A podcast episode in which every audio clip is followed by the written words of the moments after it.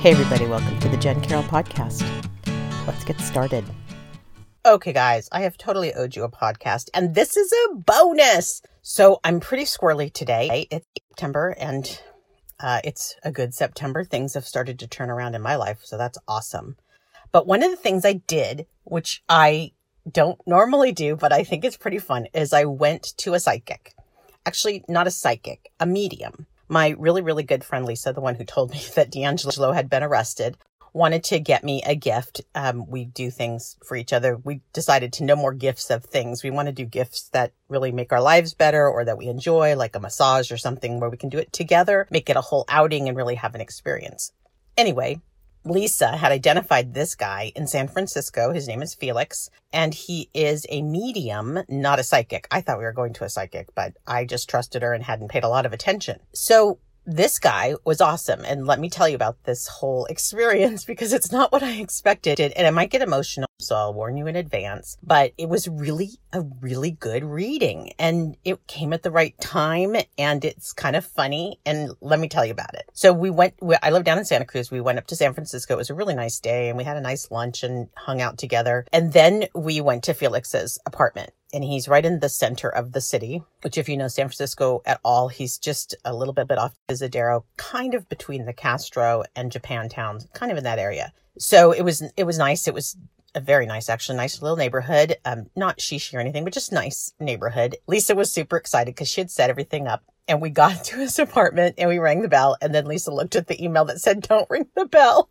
So, okay. So we rang the bell. Oh, but the don't ring the bell part was important because the what he does prior to our visit is that he meditates and he essentially makes himself available, right, for the reading that's coming up. So he was meditating, so we weren't supposed to ring the bell because we're both a little bit um, on the never late, always on time. So it was crack up. I, I was laughing. At five minutes before the appointment, he then let us in, which is what it had said in the email. And that's why I'm smiling because I'm like, eh, we're a couple of dipshits, can't even read our emails. But at, at about five minutes before the reading, he let us in and it, very, very low key guy, nice guy, uh, simple apartment. And that's where he does his readings, which worked out really nicely he uh, I Lisa let me go first, so I didn't know what to expect, of course. So we sat down and he meditated for a bit, bit, and he likes to hold something that belongs to you. And in this case, he held my phone. I think is what he held actually when it got down to it, because I hadn't I had given Lisa my keys in case she wanted to go back to the car.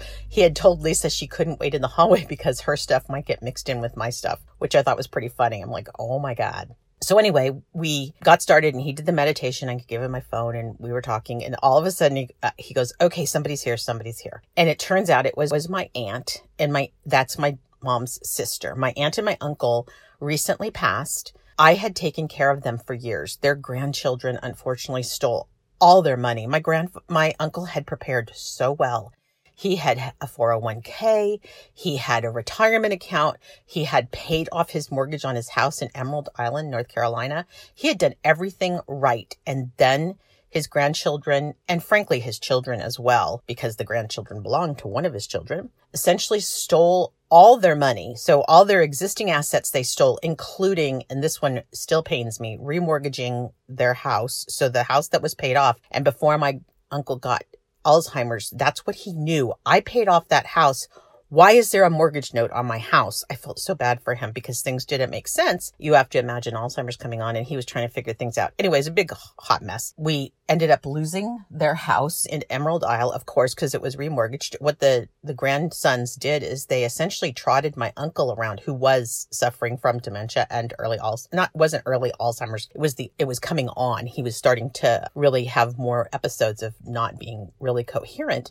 And I didn't realize that the two boys, they're not boys, they're men. The two men were trotting my Uncle Jack around and having him sign things. It's like they, he signed notes on cars. They bought cars and then didn't pay them off. So they were uh, repossessed. So all that money went to nothing. The big scam that I thought was amazing is they trotted my uncle into Verizon over and over and F you Verizon for this. They let that man keep buying phones And that they, he had a $50,000 bill at Verizon because he was, kids were having him buy the phones.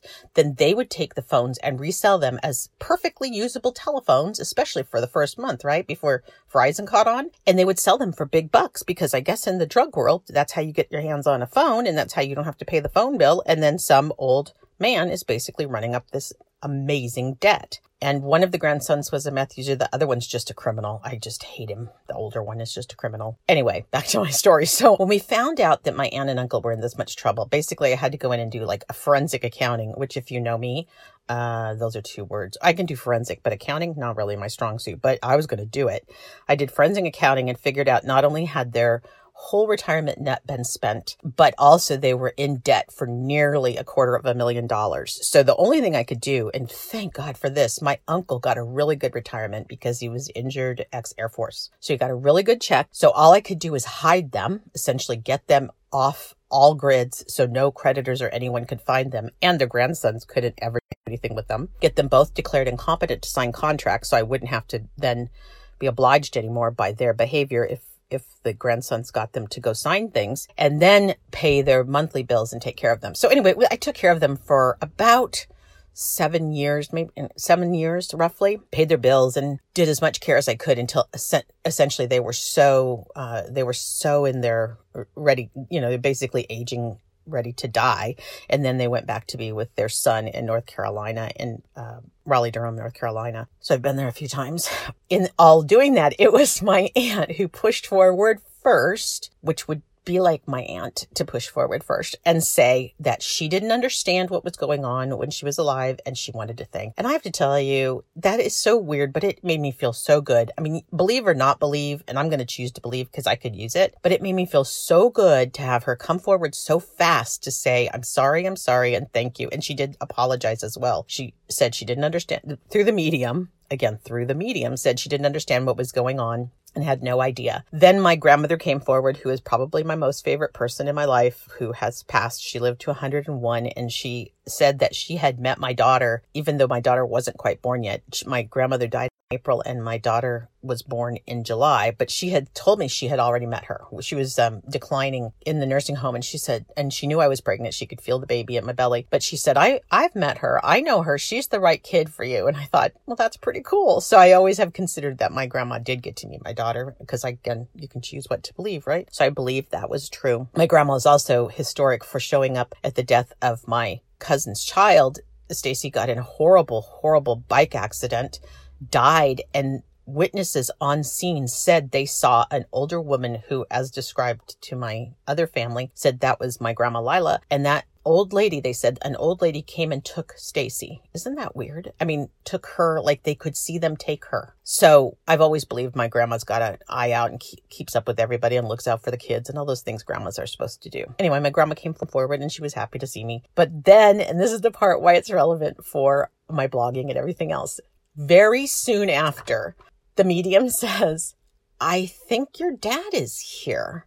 And I'm like, okay, yeah, all right, this will be interesting now. And then the medium starts laughing. And I'm thinking, okay, this is weird. And he goes, Oh my gosh, your dad just said, I didn't believe in this crap when I was alive, but tell her I'm here. I'm here now and I believe now. And I couldn't stop laughing because that is my dad he absolutely didn't have any sense of spirituality. That was just not on his radar. And he didn't, he wasn't karma, none of that stuff. That wasn't, he, he believed in being, doing good, but I think he did it typically with a motivation. For him, doing good was a means to an end versus someone like me who were doing good is just how I roll. Like it's just how I am. So the fact that he came out first thing and said, I don't believe, you know, I didn't believe in this crap when I was alive. That was spot on. So now if you don't believe if you do or don't believe, with that, I was pretty much convinced, okay, that's my dad. So then my dad said thank you and that he was sorry for everything he had done to me. And I know I haven't really gotten into this yet because that's like, of course, the deepest personalist, most dark stuff that I could ever talk about is my relationship with my dad. And I will get there. Um, that's why I love this blogging. I'm getting there. He, he was, he's kind of a shit to me. He was pretty much a shit to me. So for him to come through and then apologize, I was really happy about that. And I was willing to accept it right there. I don't need any more. That was enough. If he, if there's a sense somewhere in the, in the universe that he knows that he, was inappropriate and didn't treat me the way he should have. And frankly, I wish he was here right now and we would be discussing politics and all the other things that are fun to discuss when you have a worthy opponent. That would have been so awesome. I realized during these Kavanaugh hearings, I so wish my dad was alive because I would have liked to talk to him about the strategies that people are using to get him appointed or to fight against the appointment. I just like all the the strategies and how, how you have to think about what you're doing and how to influence. And my dad loved to talk about that kind of stuff. So I'm, I'm pretty pissed that he didn't get his shit together and that he's not here right now for us to talk about that. But the fact that he came through, I thought was amazing. So then I told the medium just a little bit about what happened because he said he passed very quickly. And I said, yes, he did. He did. I don't think he expected at all to pass. The channeler, the medium talked a little bit about just how sometimes there's a reason for why people pass when they do and there's a higher purpose and all the kind of stuff that we've all heard. Like maybe there's a reason. I'm not a big fatalist, so I have a hard time with the reason. But at the same time, I do understand that it's up to us to have purpose for the things that happen and that we can decide that there's a good purpose for the things that happen. And that's how i took this. It's like okay you you may have gotten some lemons but really you have an opportunity to make lemonade which as you know i think really has happened with this case. With an arrest we started to make some lemonade around dna around getting to meet each other about how we talk about it now without fear but with the sense of conviction and how things should move forward. So I do think we were making some lemonade with these lemons. And that's what I, that's how I um, felt even when he said, I'm sorry. I took it as sincere and legit because why not? Why should I go through life being mad about things? Let's accept the apology and let's um, consider it legitimate. So I was telling the medium about like, yeah, they died and how all these things had just happened. I didn't want to tell him at first because, you know, you want to see what he comes up with on his own. But as I told him a little bit about that, I said, I'd like to know if Charlene is there. And he said, yeah, she is here and she is with your dad. They are together, absolutely together. And she wants you to know. And now this is the big part because this is where I started crying. Although I don't think I'll cry now because I am kind of wound up. He said, she wants you to know that she left her body before all the bad stuff happened. And he didn't know all the bad stuff. I didn't go into details with the medium, but I said, okay. And he said, yeah, there was someone with her, someone maybe named Michael. Now her ex husband is named Michael, but I don't think he's passed. I've tried to check, but I think he's still here.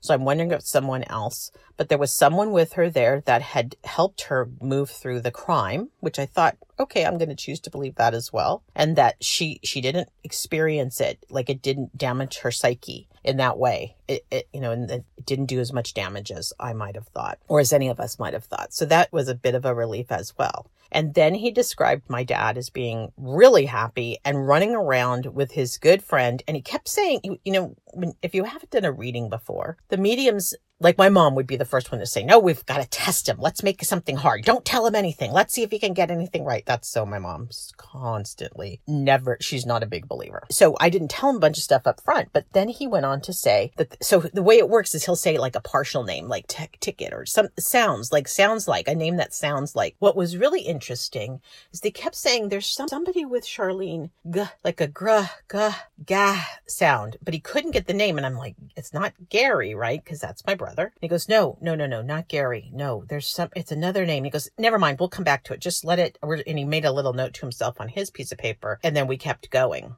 which is interesting. Come back to that. So he was talking about my dad being super happy. He was with his really, really good friend and he was trying to again come up with a name and it was like Eck or Tech or something like that. And it wasn't until I got home that I realized it was probably Bill Peck who was a very, very good friend of my dad's, who just died last Halloween, just a year ago. And I didn't know. I did not know. It's one of the things I found out since DeAngelo's arrest.